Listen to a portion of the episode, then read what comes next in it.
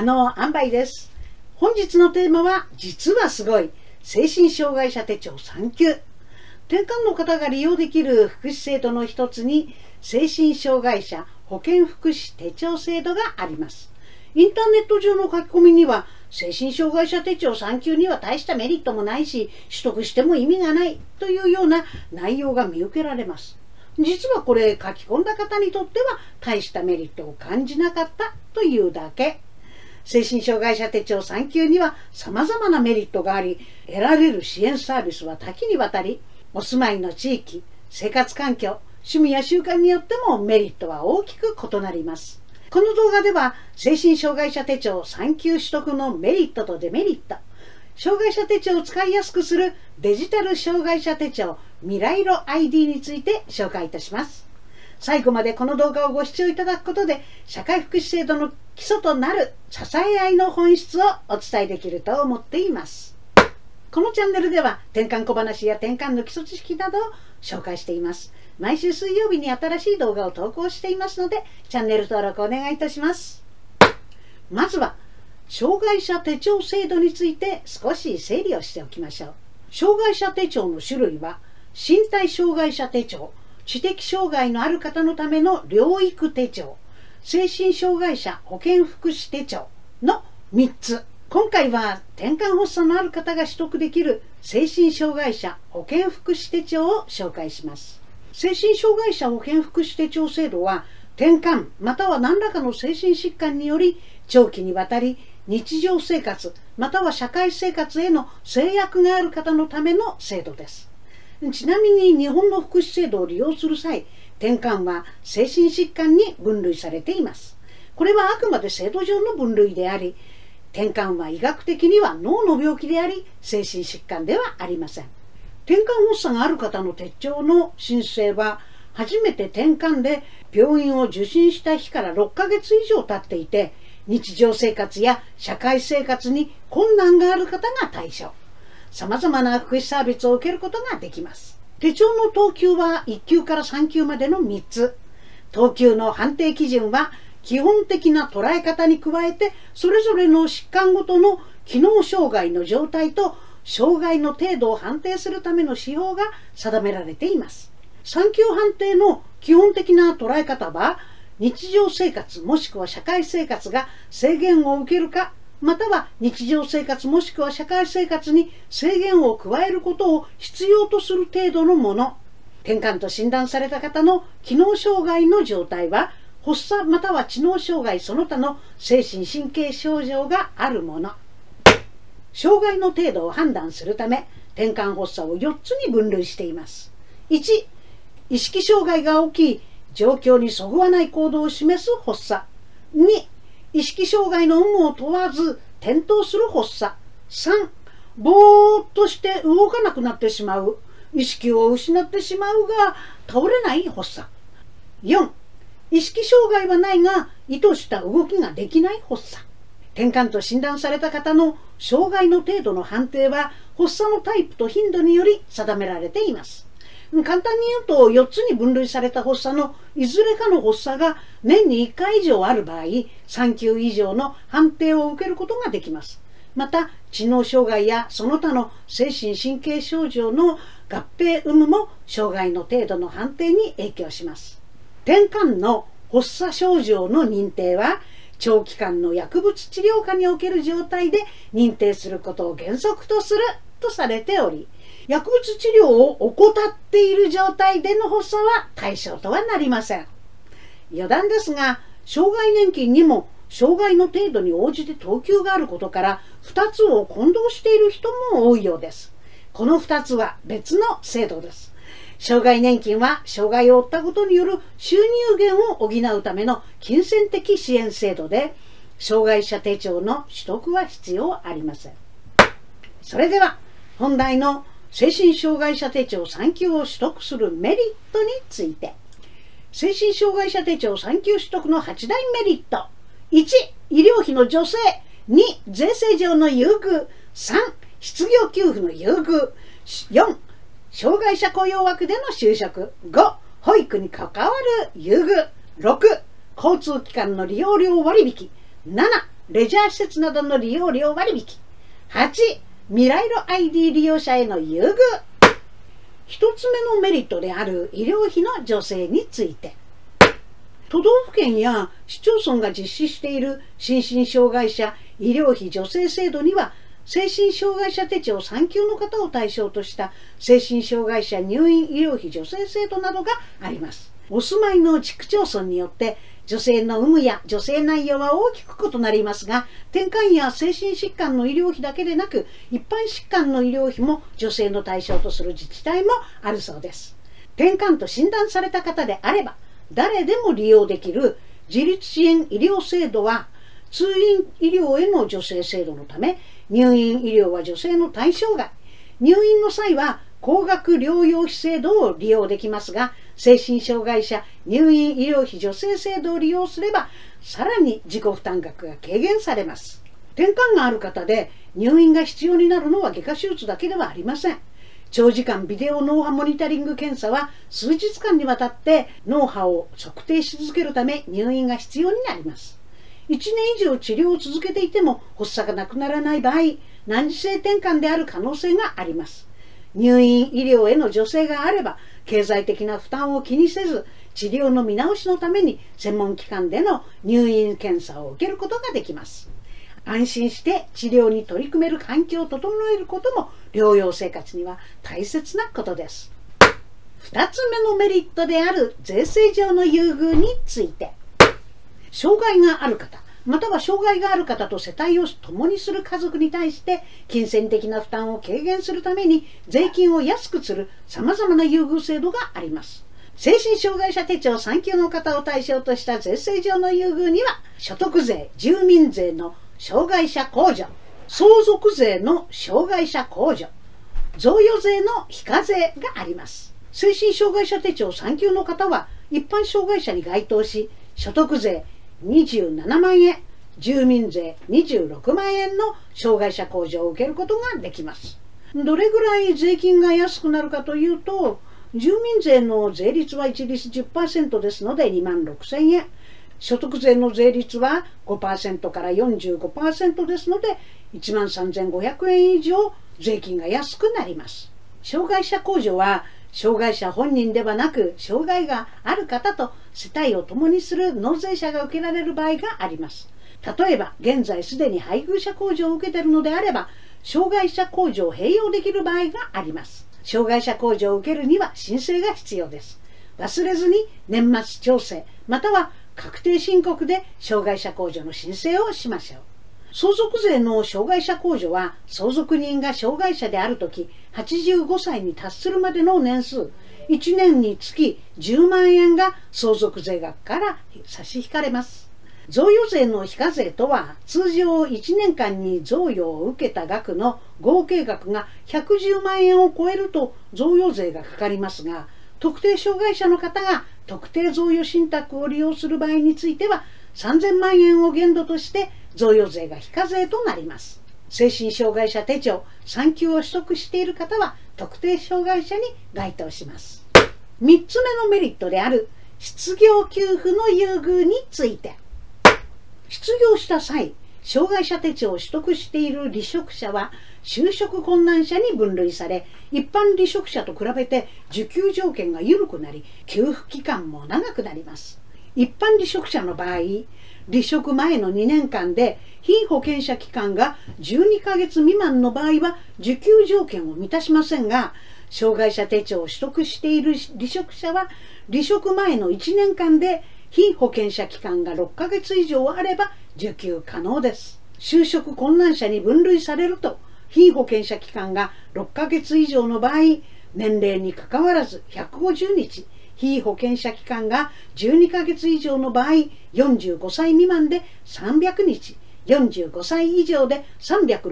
日受給可能になります。一般離職者の給付期間は非保険者期間20年以上で最大150日ですので障害者手帳を取得している離職者の給付期間がかなり優遇されていることがわかります。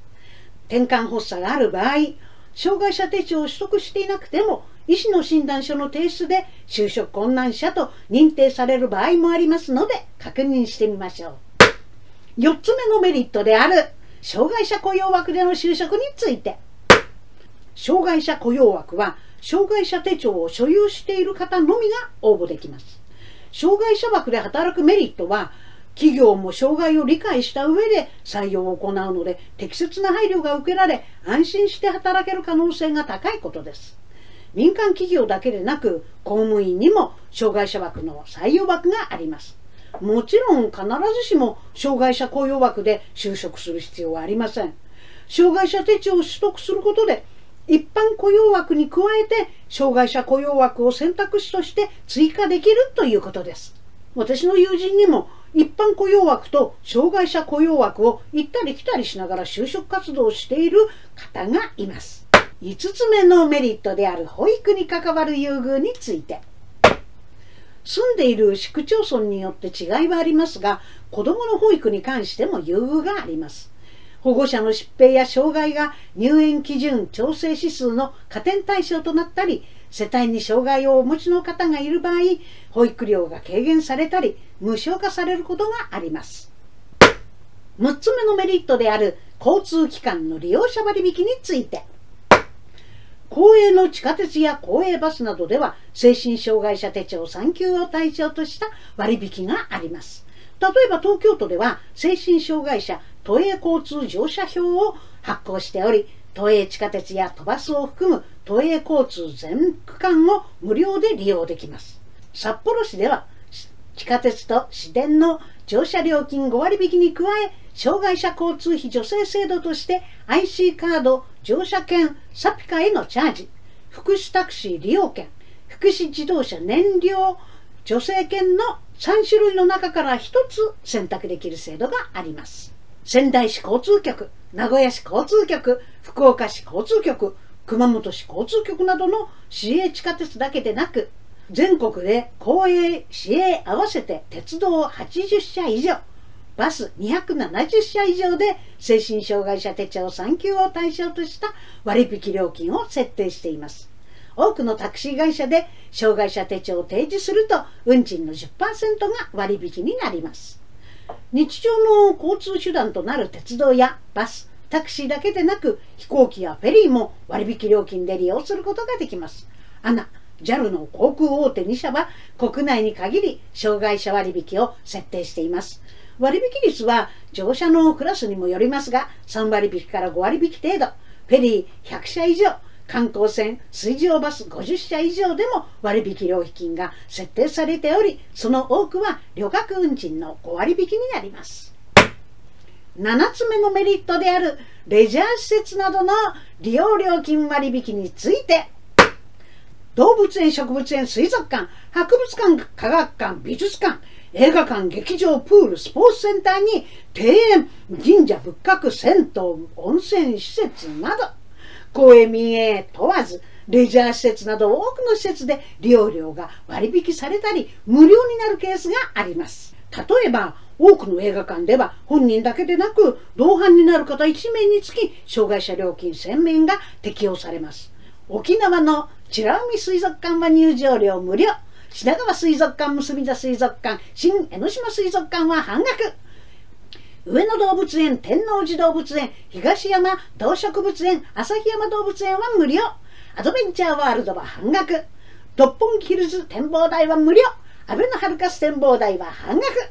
東京ディズニーリゾートでは障害のある方向けのパークチケットを販売しており通常より2割ほど安い価格のチケットを手帳を持っている方に加えて同伴者1名が購入できます。富士急ハイランドの当日窓口フリーパスは手帳を持っている方に加えて同伴者1名が幼児シニア料金で購入できます。大阪のユニバーサル・スタジオ・ジャパンキッザニア東京では手帳を持っている方と同伴者1名が半額。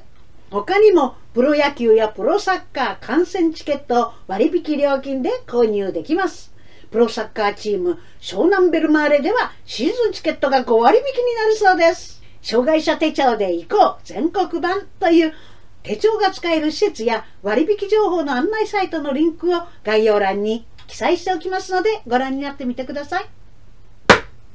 8つ目のメリットである未来路 ID 利用者優待について未来路 ID は障害者手帳を使いやすくするデジタル障害者手帳です。これまでカバンや財布から取り出していた障害者手帳をアプリに登録することでスマホでパッと提示できるようになります。障害者手帳の提示だけでなく窓口でしか購入できなかった障害者割引のチケットをオンラインで購入することもできます。すべての障害者サービスが未来色 ID に対応しているわけではありませんが、現在約4000の交通機関や施設などで利用できるそうです。未来色 ID が使える場所のリンクを概要欄に記載しておきますので、ご覧になってみてください。登録できる手帳は、身体障害者手帳、精神障害者保健福祉手帳、療育手帳の3種類。未来色 ID に障害者手帳を登録した利用者はデジタル障害者手帳としてだけでなく未来色クーポン、未来色保険への加入資格、全治の安心保険への加入資格などの優待を受けることができます。未来色クーポンは様々な店舗や EC サイトなどで使えるお得な電子クーポン。利用できるのは未来色 ID 利用者に限られます。未来色保険は障害のある方向けのがん保険で未来色 ID 利用者とその家族が加入できる保険全治の安心保険は知的障害発達障害ダウン症転換がある方向けの保険で通常は身体障害精神障害のみの方は加入できませんが未来色 ID 利用者であれば身体障害精神障害のみの方でも加入できます。最後に精神障害者手帳3級取得のデメリットについて。精神障害者手帳取得のデメリットはありません。障害者手帳を取得しても開示の義務はありませんので自分から言い出さない限り持っていることは分かりません。障害者控除を受ける場合にも会社には伝えずご自分で確定申告を行うことも可能です。